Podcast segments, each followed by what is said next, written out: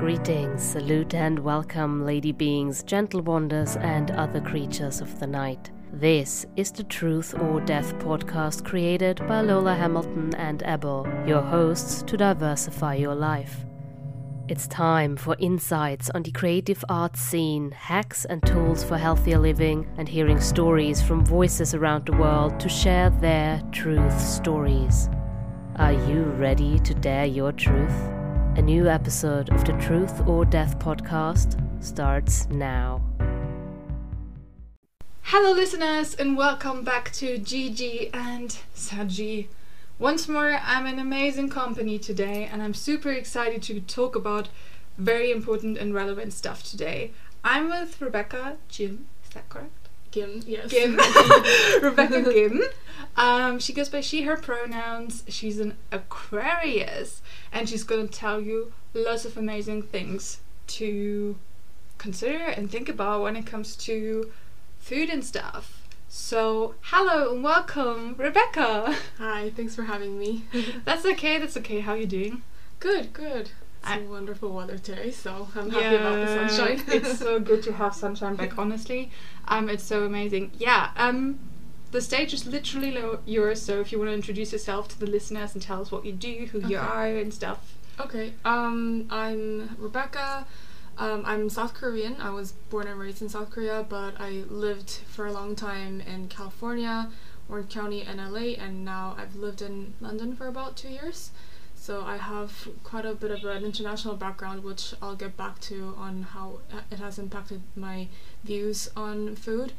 But yeah, I I am running a platform called De-Waste Your Taste, and um, as someone who grew up in between cultures, um, I'm kind of looking at the intersectionality of different kinds of environmental and social aspects of food systems.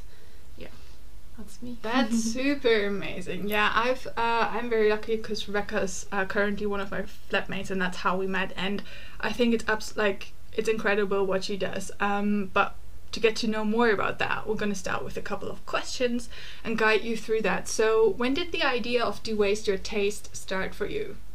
Um, the idea ideation process of DYT was a bit more uh, that was a bit more intentional. Started about last summer, uh, which was in 2020, uh, because it was part of my final unit from my masters. But the whole research throughout my masters um, from before that has kind of helped develop this idea little by little. Um, so I've covered food waste, food insecurity, food uh, cooperatives, and decolonization in past units, and that kind of really led into um, my current topic, which is on food sovereignty and bias.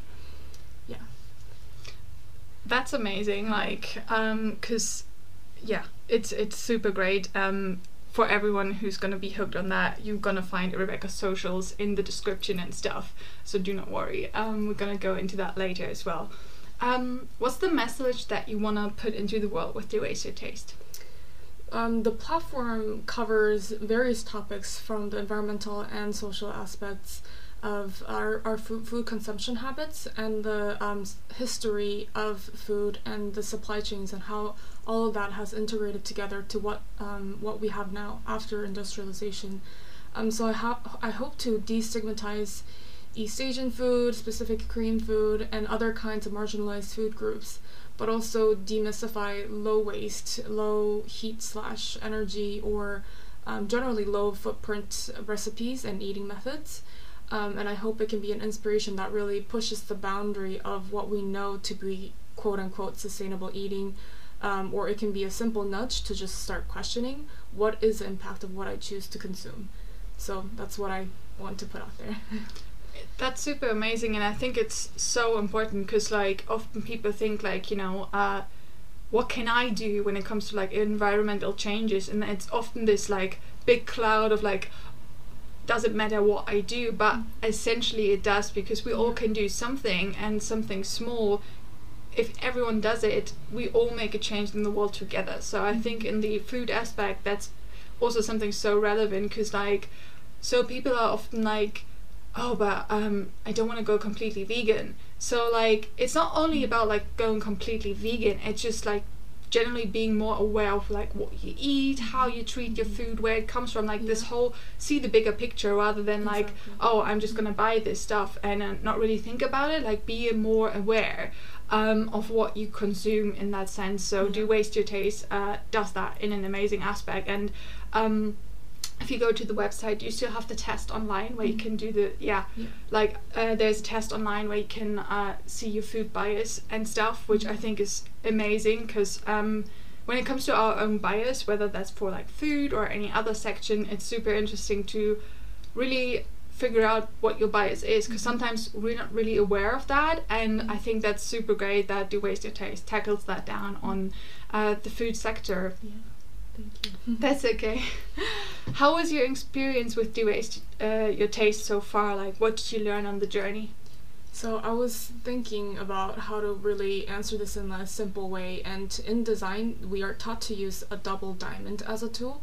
So a double diamond is uh, basically a visualization of our design process. So the first part of the diamond is discover, and then define, develop, and deliver.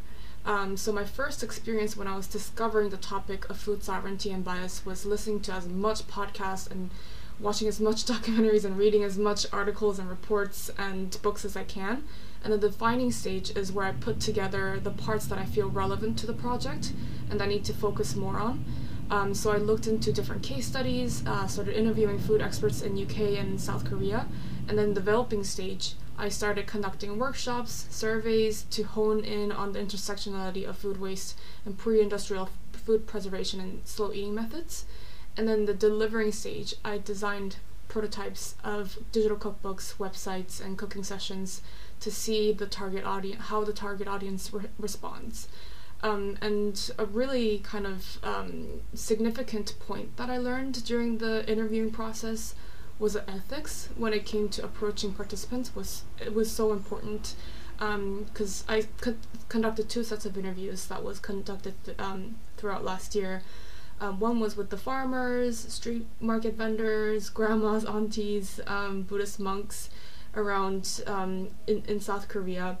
And one of them was with uh, food policy experts and researchers and chefs um, and anthropologists in the UK.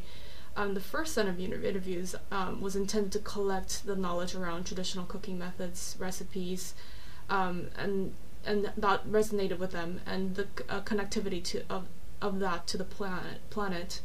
Um, and the insights from those interviews that was um, that that was that their relationship to food was such a simple necessity, and cooking was second nature to them.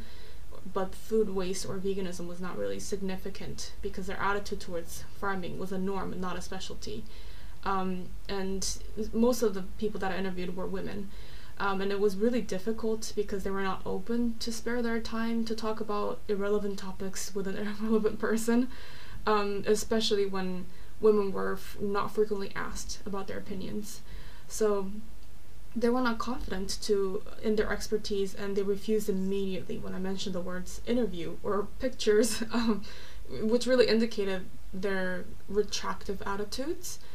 Um, and despite my being a student, they viewed me as a privileged person, which I am. Um, and the elements of gender class was definitely a part of how they responded to my approach. Whereas speaking to UK contributors, it was easier since I had um, reached out digitally and they have given consent in advance and they had a vague idea of my intentions and they were happy to dedicate their time to a student. So that was something that I think was really interesting that came up throughout my research that was um, irrelevant to the actual topic itself. If that makes sense. Yeah, absolutely, and it's um, it's super int- like, in a way, I think it's it's so um, interesting to see that aspect because it's gonna dive into something that we're also gonna talk later, uh, which is like gatekeeping. um, so thank you for sharing that with us. Um, what's something you want to tell the listeners out there with your business and project that you do? Um, I mean, there's so much I've learned throughout the process that it's kind of hard to point out which which way to start. But taking back the ownership and reclaiming the nomenclature of my own food throughout my project was such a grounding experience. um, because I have to admit that since I've spent about seven years um, in US before I came to the UK, I have been westernized in their views and um, I, I had different kinds of biases of my own. So to kind of really learn about Korean heritage and Korean history and how how our food has developed the way it has and how um, industrialization and westernization has influenced it was very awakening to me and there was actually a lot more that I thought I knew but I didn't know. Um, so it was definitely humbling and um, I learned that because food always evolves, there needs to be a balance between appreciation and appropriation. And my passion for uncovering food systems, um, it seemed to have inspired a handful of people, at least I hope, um, who are following a project. Um, but whether this project manifests into a legitimate business or not, um, there are people who are willing to learn, and their feedback shows potential for a bigger impact. Uh, that, so that's that's been really um, amazing to me, and that's that's why I keep continuing to do it and the complexity of food has really shown me the interdependence of each sector on a global scale. Um, so yeah, it's definitely humbling to to me in a, in a way that proves how fragile the balance is and how an ethical approach has to be considered in each decision uh, when we go forward. Um, but yeah, aside from my personal growth, I believe there's uh, a desperate need for more, so- more social innovations um, like mine because the economic cri- crisis on the way right now, um, many policymakers and economics uh, econom- economists predict a big shift in the supply chain, spe- specifically in UK. Um, for example, during the Bengal famine, famine in 1943, Churchill shipped food out of Britain to feed its troop, which killed 3 million Bengalis. Um, and just as the colonial administrators, you know, establishing the ration ra- rationing for in India, um, they're doing it to themselves now with the Brexit and the COVID. Um, it's created a perfect storm for UK to be in a similar supply shortage, uh, but but this time for itself. So I think the straining on trade, in addition to the um, manipulation of food prices for profits, um, allows the cost of food to remain um, prohibitive for lower classes uh, while enabling the wealthy and the middle class to really hoard it. So I think UK will be going through a food crisis in upcoming years, and there's a great need for change in policy um, to promote education for food literacy and access for healthy, affordable food. Um, so there's definitely kind of my personal aspect and also the general um, political aspect that needs. I think that will be helpful for the listeners to to look at. Thank you so much for sharing that. Um, I think it's absolutely crucial and essential on what you mentioned with um, cultural appropriation with appreciation. So, for anyone who doesn't know what the difference is, it's basically if you appropriate something, you're just taking it and you have no idea what it is about. You, in the worst case, also make a joke about it. You just take it very lightly. It starts with things like um, if, uh, for example, if uh, you take a hijab and you're like not from that cultural aspect and you just wear it and you don't know like the the background of it and you just basically in the, in the worst case even like claim it as your own which is just not right and it's not okay. Um we've all one way or another did it not like it's with that specific specific example but before that like political correct word even came up a lot of people don't even know what it is. Um, so, and I think yeah, it's kind of like the the whole system kind of like dives you into that because especially when you go somewhere as a tourist, that's when it really starts. Because like things that are very cultural uh, appreciated they get just sold as like touristic items and you can just take it away from it and stuff like that and it's really important that we educate each other on that aspect because I've learned through my spiritual studies and stuff like that, like the big difference. Like I knew before, but I had no idea like how big that impact actually is and how damaging it can be to several cultures. And in the aspect of food as well, if you just it works with everything like food, fashion, just generally environmental things, uh, or whenever you go somewhere. Um, while appreciation is just you look at these things and you know like it's not yours it's not yours to uh, to take on in that sense. Um, so you appreciate the background like you're not running around like you're not taking for example the hijab and claim it as your own like especially when you're a white person for example and stuff like that which is so essential to understand that that this is something that we need to break in the essential cycle of the society that we're living in because it keeps happening. And i think like as i said like I've done it in sense like being a tourist and just buying souvenirs and stuff when you like I was younger and mostly it was kind of like a thing from my from uh, my parents and stuff.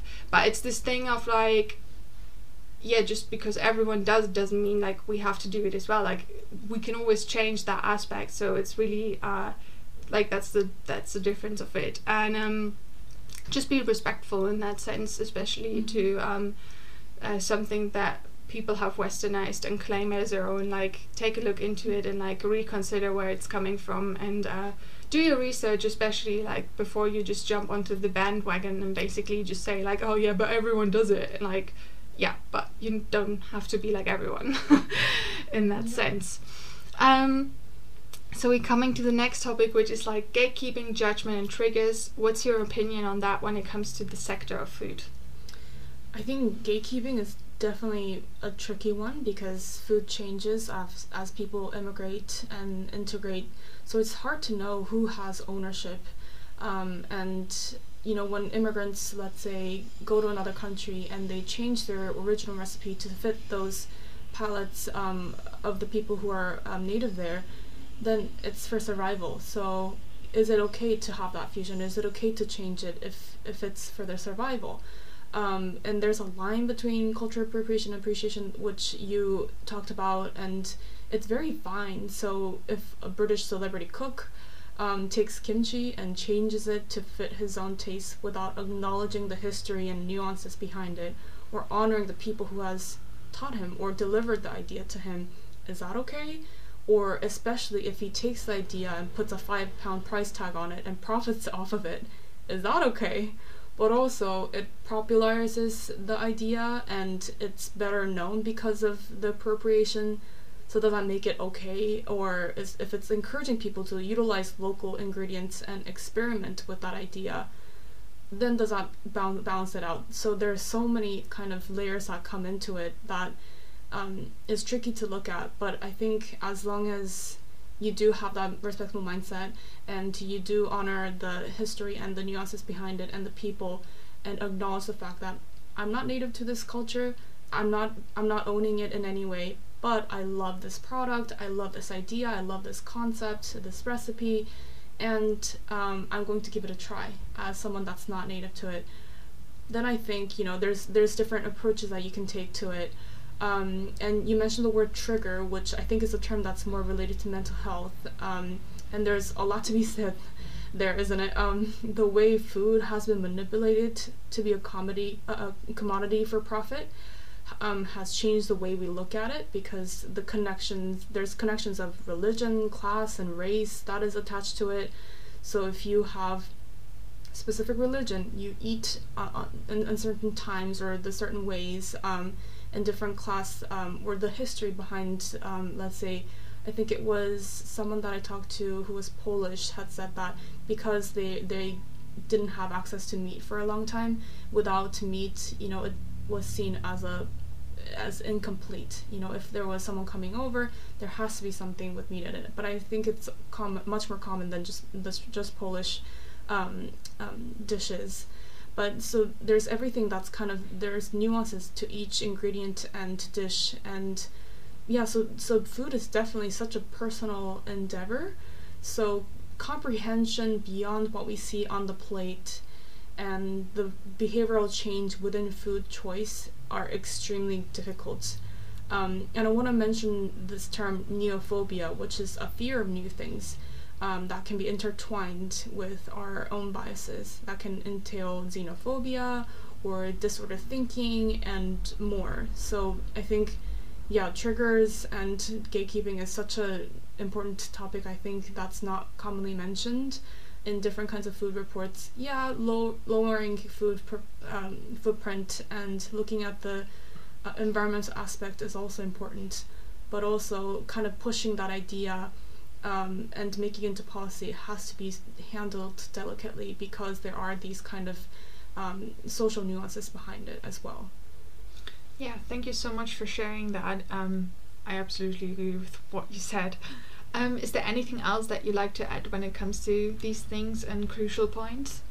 Yeah, I'd say to always stay curious and look into what the impact of your choices are. I mean, food cooperation uh, uh, corporations are intricately intricately siloed, and they're hard to see where they're sourcing their ingredients or how they manipulate consumer heuristics for their benefit or what the politics behind the infrastructure of agriculture or whichever sector is like. Um, and this kind of pops into mind, but I interviewed Jeong Kwan, who is a renowned, reclaimed Buddhist monk in Korea, known for her cooking skills, and she described our bodies to be a form of fermentation as well, because we were talking about fermentation and how that um, how that kind of concept is so um, close to Korean hearts. And she said to fully cook and consume is to understand the life of that organism and to look at the soil and the surrounding. I mean, it's not even about eating locally or seasonally, it's about understanding what's growing, you know, understanding the actual plant and the life itself. Um, and eating what's on the plate and buying from the supermarket isn't the only thing that you're part of. You know, you're part of this gigantic food system so I'd always say, you know, like pay attention and view the world with with more empathy. Yeah, thank you so much. That's super like I love that that like it's beyond the plate basically, yeah, yeah, which I think is absolutely true. We have one last question. Um, what's a message you want to leave the listeners to make them realize all of us can do something to change the world? Yeah, um, I think well, I, I know a lot of people say to vote with your dollars and you can change the demands of the industry as a consumer, but there's so much power the consumer can wield sometimes.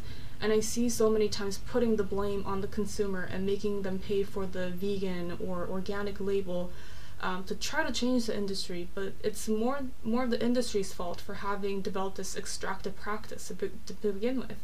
So I think um, can one person change um, the behavior of the consumer? It's it's a tricky question, um, but I think it's a dangerous mentality to say, what can one person change? You know, so there's there's a balance of don't put the blame on yourself. You know, there is the bigger systematic change that needs to be had, but also do your best. You know, to try try to stay um, curious. Um, and I know this helplessness that comes in sometimes is a learned behavior, so it takes practice. Uh, but there's a lot of things you can do as a micro influencer, you know, little things you can discuss with your family, little policy you can maybe introduce into your workspace. Um, so you can be an activist or a activist or just an open minded learner. Um, but just definitely keep the hope um, that you actually can do something, um, but also do it at your own pace and try not to, you know, keep all the perfectionism in mind. Yeah, thank you so much for sharing that. I absolutely agree when it comes to the pace part because um, often people feel like they can't do anything because, you know, especially when you have like big activists in your like environment and you like see them going on the street and like demonstrating, signing all these petitions, doing all that kind of stuff.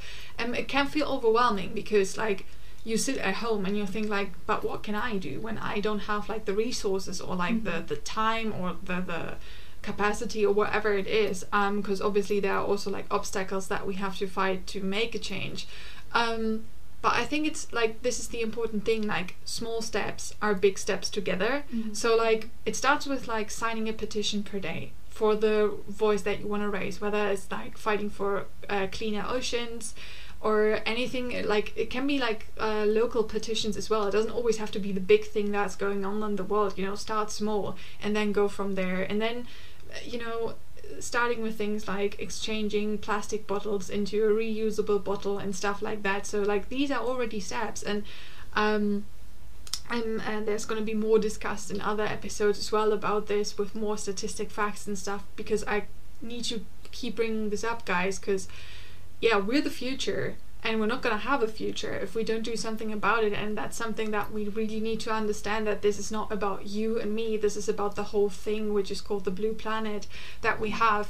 Um, I think everyone should check out David Attenborough's documentary on Netflix about that. It makes you very emotional and really couldn't like unless you're just I don't know a stone, it makes you really emotional and um, it makes you really think about what's going on in the world. And don't like don't don't take this as an attempt to like you know now you everyone needs to be super stressful about this. This is like small steps lead to bigger steps. And um you know it starts also with stuff like if you buy one less t-shirt a year that saves so much water and production and stuff like that. So there are so many things that you can do. And don't be afraid to like start doing it. Just because your friend circle doesn't do it like don't follow don't follow the the what everyone does. Do it. Just do it and um, if you feel like un- unsure about like there are lots of resources out there like go and get them and um, we all can make a change together um, so thank you for answering all these questions. Yeah, We're moving on to my f- one of my favorite sections, which is called the total truth, where my guest has the chance to say up to three truths, and I can't do anything about it. Here you go. Okay. Um, I guess um, the truth. I don't know how to kind of tackle this one. Um, I mean, it can also just be one thing that you want to get out of, uh, or something like that. So whatever you Okay. want to say. This might be a controversial actu- actually uh, topic, but apparently David Attenborough, I saw somewhere about how he has this kind of history of ecofascism, um, which is a new term that's coming up. I think um, it's it's basically the idea of putting the blame of um, overpopulation onto um, countries that bear more children than um, more industrialized countries, and the idea of oh we have to have this blame on these other poor countries and now they're um, reproducing and this is this is all of their fault. Um, so that that might be um, a controversial topic but basically i'm saying David Attenborough like he's kind of dodgy. I want to look into it. I want to see what's going on. So that might be a truth that might be a bit more controversial yeah. Uh, thank you for sharing this. As I said, like statement is there, um, and my guest has always the chance to speak up about what they want to say. So, um, and yeah, it's like it's always good to like you know reflect on things as well. Mhm. So like um, one great thing can also be another. Uh, how do you say it? Another one's poison in that sense, Yeah. if you get what I mean. um, so thank you for sharing that. Um, usually I would go on with quickfire questions in that section, but um, just before we literally started recording, I asked Rebecca to talk about something that is very dear to me, and I think is very crucial that we talk about in this podcast because it's currently going on, and um, yeah, it's it's a very like it's a very moving topic for me um, as someone who really loves um, the Asian culture at the moment. If you all have social media or if you look at social media, there's this movement called Stop Hate, uh, Asian uh, Stop Asian Hate. Yes, Mhm, right. yeah Yeah, Stop Asian Hate. Um, I think I believe that's the hashtag, and um, it's a it's a hashtag that raises awareness about Asian crime uh, crimes against Asians that have been happening, especially like in the very recent uh, weeks, and that keep happening. And it starts with also the the racism part on on Asians and stuff. And uh, I want to give Rebecca the chance to speak up about it before I say something about it.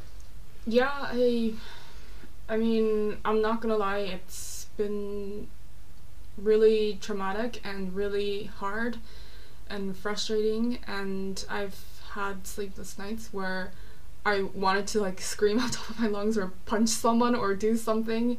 Um, so I would sometimes call my friend and be like, I can't sleep. Can you please um, take a moment and you know be here for me? So yeah, it's not it's not been easy, and this is a statistic that I read a while back, so a couple months ago. Uh, but um, after the pandemic started, Asian hate crime rose by 21% in UK, and I believe now that's like 150 or something crazy like that. Um, and um, Asian immigrants and workers all over the world has taken the biggest hit as xenophobia led to you know avoidance and alienations of their businesses, and now it's something much more aggressive than that. Um, so I think the kind of long-term consequences of the economic recession, um, not just uh, Asian immigrants, but other vulnerable minorities, um, that's that's something that I've been talking about since I've started this project. Um, and with the uh, Black Lives Matter movement on the rise in U.S. Um, and the conversations already existing in the politics of food industry, I think is really starting to emanate, which is I think great. But also there's there I, I really want to talk about more of this um, the the bigger picture of it but also we need to address like the specific incident that also happened in Atlanta.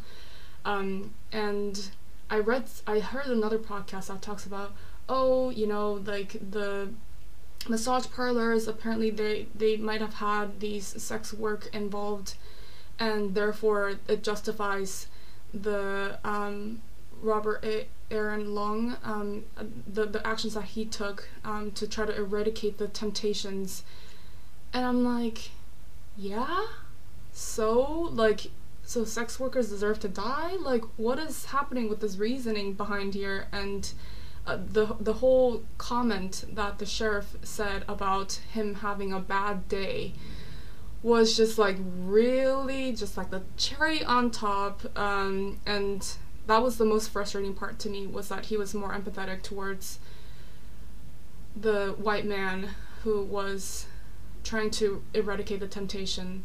You know who had a bad day? The victims. You know who had a bad day? The families. You know, it was and I can't believe how easily our lives are on the line for a a person's bad day. You know, like I don't I have I have bad days. I don't go killing people.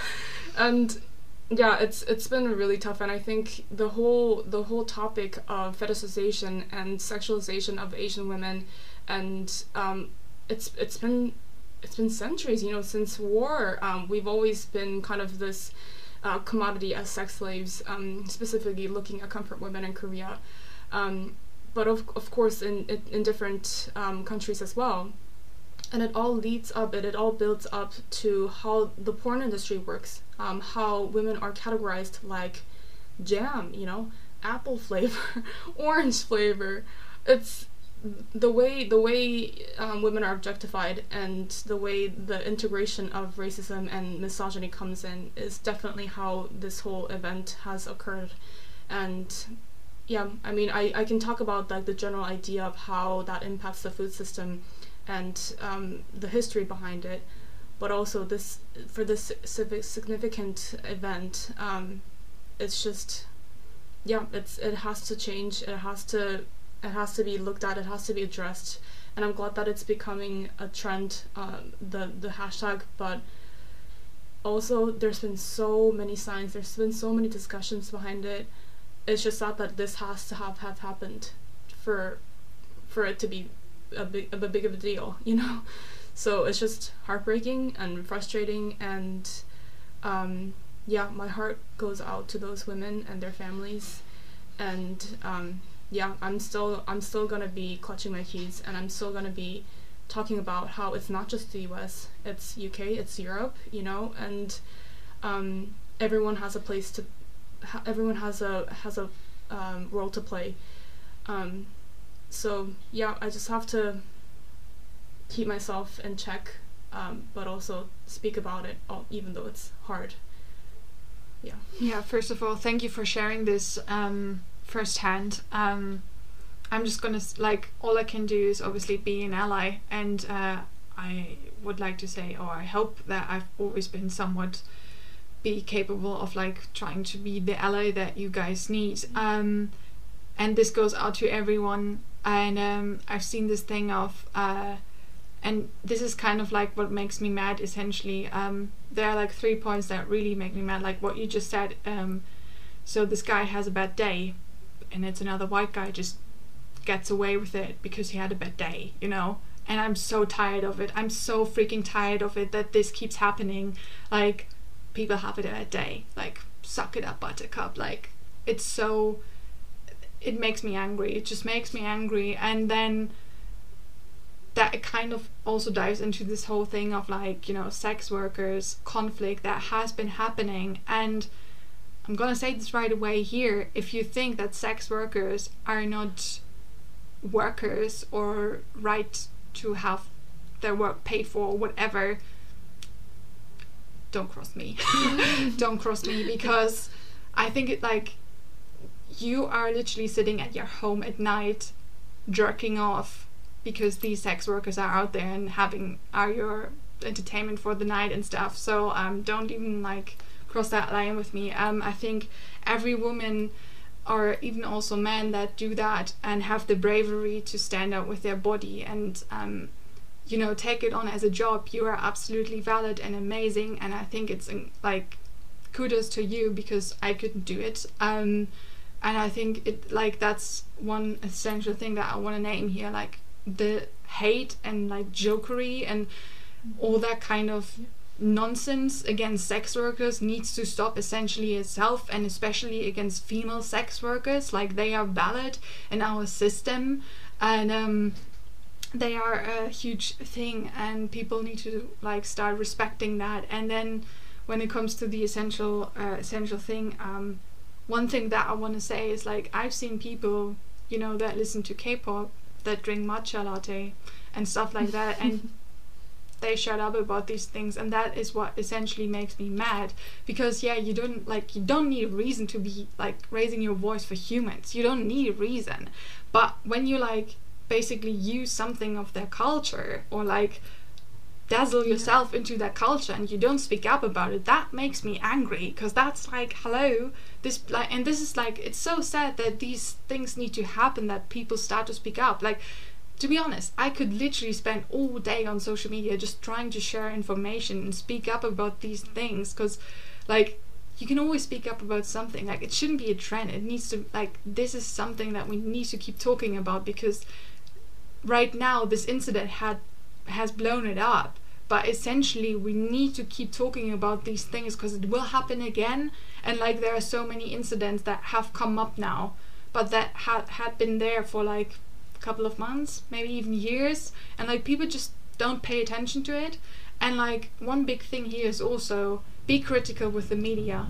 Just like be critical when it comes to like the media that you consume, and um, it's things like that you see on media when magazines report things. And one of the big things that really annoys me is this thing of like um, Asian person did this, um, Muslim person did this. Like it's always about race, and it's like at the end of the day, it's a human being that did this or that. Like stop classifying it. It's this whole bullshit that started also the like the Chinese virus and stuff. Like cut the bullshit. That's just not how it works. Like that's not how the virus works.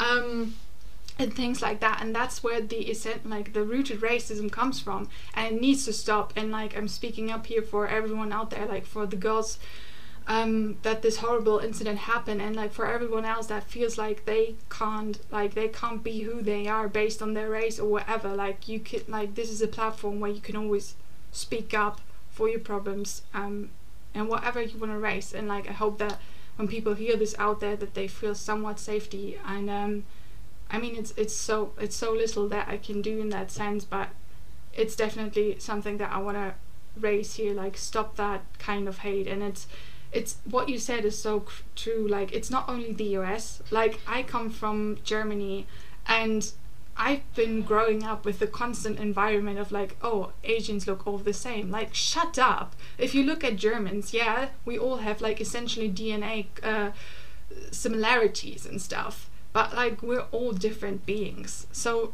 cut that bullshit. I don't want to hear it. I don't want to hear it anymore. Um, and if you're around me and stuff, like be respectful and like be treat people as humans treat people as humans and not as like based on the race or, or gender or all that kind of stuff so yeah that's something that I had to get out of my system. Yeah, um, that's, that's so important. I think what you mentioned about how some people kind of tokenize parts of the um, parts of the culture that they like, K-pop or you know K-drama, and select what they want to like and what they want to see, but not also see the other parts, the dark parts, and um, and uh, different aspects of the culture, and address those, and also stand up for them when they need it. You know. And speaking of um, how it exists outside of U.S. too. Um, I know that you know Sarah Everard that really close hit close to home. You know, it's it's right like 20 minutes from from where I live, and um, that's heartbreaking. And and and um, my heart goes out to her but also we need to speak have the same energy when it comes to different people who um, who isn't covered in the media as much like Shukri Abdi and Blessing or Olusegun I'm gonna totally butcher that name.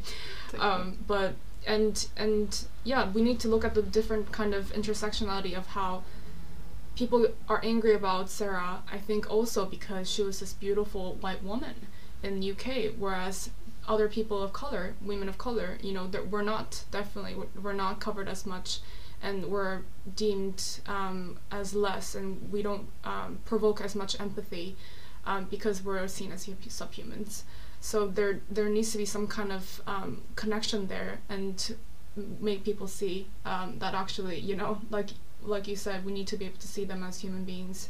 Um, but also it is I think impor- important to address race in some way just to not minimize their experiences and um, and and do acknowledge that you know it, it does exist and it is it does have to be acknowledged to a certain point um, but but yeah uh, all the points that you raised was definitely I think um, um, rele- uh, relevant to now to these times yeah, thank you. I mean, as I said, like I can only also uh, I can only do so much as an ally, but I will try and keep fighting for that kind of thing because, um, yeah, it it doesn't like doesn't leave me unbothered, like not at all. Because um, I've been one of the people that kind of like always grew up with Asian culture and like influences by that, and like it it goes beyond Asian culture. You know, we need to raise voices and like in these for human aspects for humanity out there so, um, listeners, um, please do that. And um, it starts with things like, you know, you can easily share a social media post, like, you can do that.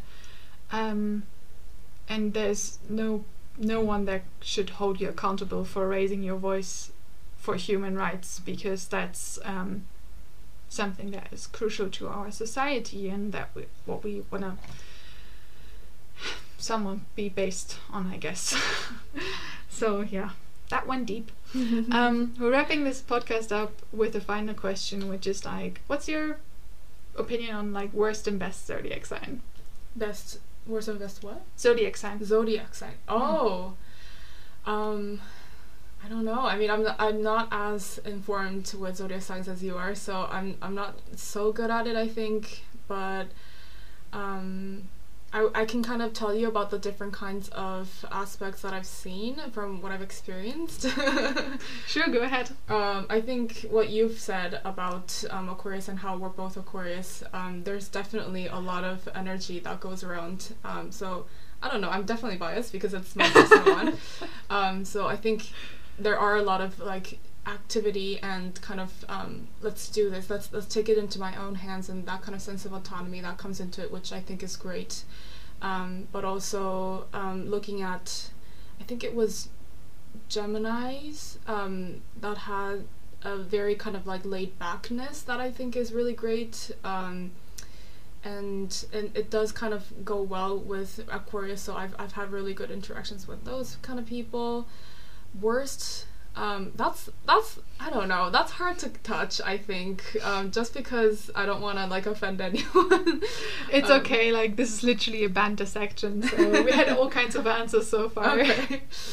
Um, I think I know that Scorpios have apparently a very strong um, reputation, but I gotta say I also have I think rising. You're Scor- rising Scorpio. Rising Scorpio. Yeah. So I might be kind of bashing myself at, at this point. but yeah, we can be a we can be very um, straightforward and strong. yes, yes. Thank you so much for your input on that, and uh, thank you so much for being here today. Uh, everything that like cannot thank you enough like for being here and like no. speaking about these topics because like yeah, more people need to hear it. It needs to be out there. Um, and we will speak more uh, about these kind of relevant topics. And um, so yeah, thank you so much. I hope listeners you have learned something today, whether it's about like food bias, racism, or any any other thing that really like sparked something in you, and that this episode uh, takes something. Um, for you or like with you um, or you take something away from it um, that really helps you to understand what this is really about um, so next time on Gigi and Saji, um, we're gonna discuss uh, about more life relevant, world changing topics. And I hope you guys are uh, stuck with us and keep coming back and listening to this. So thank you, Rebecca, for being here today Thank with you for me. having me. It was really fun. yeah, um, and wherever you are in the world right now, listeners, um, thank you so much for listening. Keep coming back to this podcast, and yeah, love, hope, revolt. Bye bye. If you can't get enough of us, don't you worry, we got social media. For you to contact us, to talk with us, to have questions, to raise questions, and to raise your voice towards us. Gigi, which is me, you can find as Elsie Hamilton Arts on Instagram, as well as literally Elsie Hamilton all around uh, the internet. Go to our site revolutionseries.com and you can also find extended social media contacts when it comes to ref series. Saji, which is known as Abel, you can find on social media on Instagram under a certain name. We also drop the links in the description. Have fun, contact us, and have a good day.